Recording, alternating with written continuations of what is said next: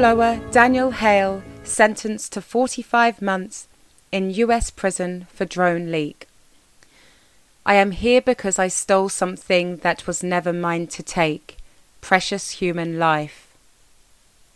Daniel Hale has been prosecuted by the US government for revealing the secrets of its drone warfare program and the existence and inner workings of US government watch lists. His conviction is part of a larger crackdown on whistleblowers that has spanned multiple US administrations, reflecting the imperialists' growing concern at the repeated exposures of their venality, brutality, hypocrisy, and criminality. Reproduced from The Intercept with thanks. Daniel Hale, a former US Air Force intelligence analyst, was sentenced to 45 months in prison on Tuesday, the 27th of July, after pleading guilty to leaking a trove of government documents exposing the inner workings and severe civilian costs of the US military's drone program. Appearing in Alexandria, Virginia courtroom, the 33 year old Hale told US District Judge Liam O'Grady that he believed it was necessary to dispel the lie that drone warfare keeps us safe, that our lives are worth more than theirs. I am here because I stole something that was never mine to take precious human life, Hale said. I couldn't keep living in a world in which people pretend that things weren't happening when they were. Please, your Honour, forgive me for taking papers instead of human lives. In delivering his judgment, O'Grady said that Hale was not being prosecuted for speaking out about the drone program killing innocent people, and that he could have been a whistleblower without taking any of these documents.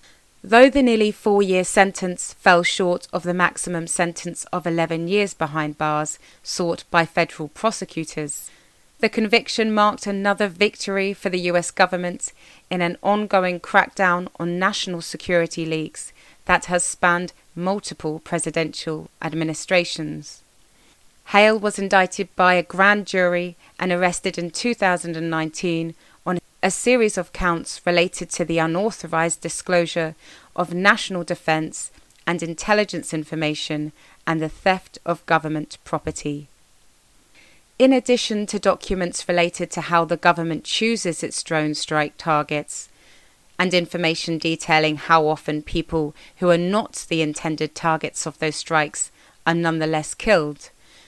Hale was also linked to the release of a secret, though unclassified, rulebook detailing how the US government places individuals in its sprawling system of watch lists. Long shrouded in secrecy, the release of the rulebook has been celebrated by advocacy groups as a triumph of the post 9 11 era. Since his indictment more than two years ago, government filings have strongly implied that The Intercept was the recipient of Hale's disclosures.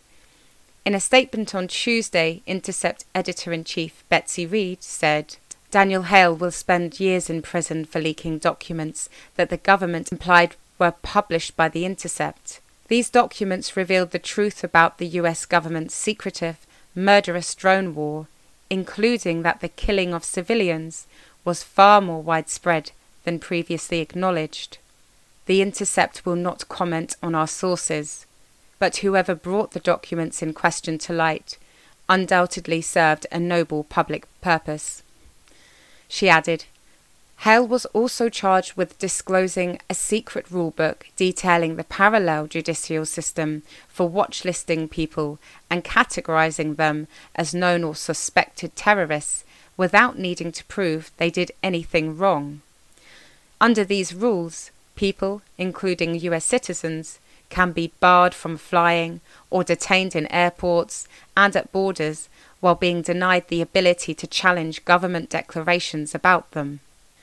The disclosure of the watch listing rulebook led to dozens of legal actions and important court victories for the protection of civil liberties.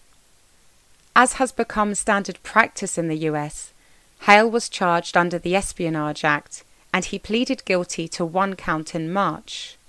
O'Grady dismissed the four remaining charges against Hale with prejudice on Tuesday, meaning those charges can't be filed again. Under the highly controversial 1917 law, defendants cannot point to their efforts to inform the public about government actions and operations as a defense for leaking classified information. President Barack Obama weaponized the anti spying law as a tool to hammer government employees who were sources for national security stories, particularly those that were unflattering for the government. The Trump administration continued the practice, and now, so too, has the Biden administration.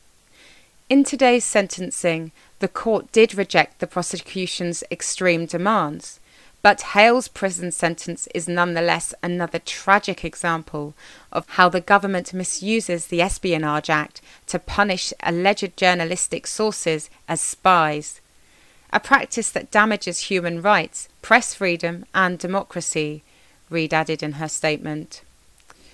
Hale's support team, in a statement following the sentencing, said, Everyone agrees Daniel Hale is not a spy. He is a deeply honourable man who is being punished simply for acting on his conscience and telling the truth. Ahead of his sentencing this week, Hale filed an 11 page handwritten letter to the court detailing the motivations behind his actions. In vivid detail, Hale recalled his own experience locating targets for American drone strikes. By some estimates, US drone operations abroad, conducted by both the military and the CIA, have killed between 9,000 and 17,000 people since 2004, including as many as 2,200 children and multiple US citizens. Those estimates, however, undercount the true cost of remote American warfare. As Hale noted in his letter to the court last week, the US military has a practice of labeling all individuals killed in such operations as enemies killed in action unless proven otherwise. With drone warfare, sometimes 9 out of 10 people killed are innocent, Hale said on Tuesday. You have to kill part of your conscience to do your job. In their sentencing filing, Hale's defense lawyers said that he had felt extraordinary guilt for having been complicit in what he viewed as unjustifiable killings through his involvement in the drone program and argued that his disclosures were compelled by a sense of moral duty. In motions filed in the past week, government prosecutors sought to reboot this picture, painting Hale as a self centered egomaniac who risked his freedom to ingratiate himself with the journalists he admired and compared his justifications to those of a heroin dealer. In arguing that Hale should receive the maximum sentence of more than a decade in prison, the government repeatedly referred to secret evidence unavailable for public review, purporting to show that the Islamic State had circulated Hale's disclosures online thus putting American lives at risk. Harry P. Cooper, a former senior official in the CIA and noted agency expert on classified materials, who reviewed the documents and provided a declaration in Hale's case, offered a starkly different interpretation. The disclosure of these documents at the time they were disclosed and made public did not present any substantial risk of harm to the United States or to national security.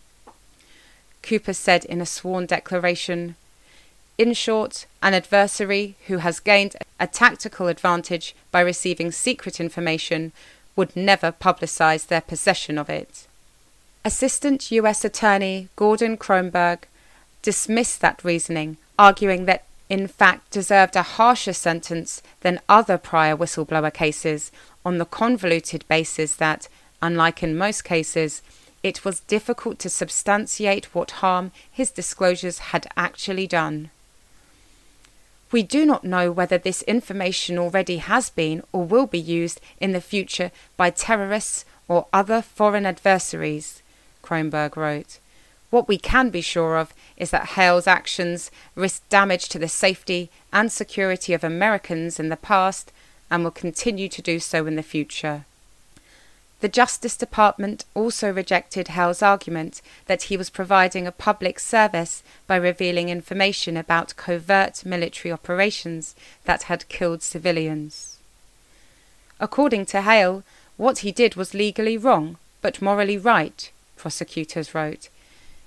In analogous circumstances, no one would award such a reduction to a heroin dealer who admitted that he violated the law by distributing heroin but simultaneously asserted that by distributing the heroin, he was helping society rather than harming it. Hale is a descendant of Nathan Hale, the American patriot who was hanged by the British for stealing documents in 1776. Addressing the court on Tuesday, Hale quoted the words often attributed to his famed ancestor my only regret is that I have but one life to give to my country, whether here or in prison. As he did in the letter he submitted to the court last week, Hale, in his appearance before the judge, focused his attention on the victims of US foreign policy. I believe it is wrong to kill, Hale said, but it is especially wrong to kill the defenseless.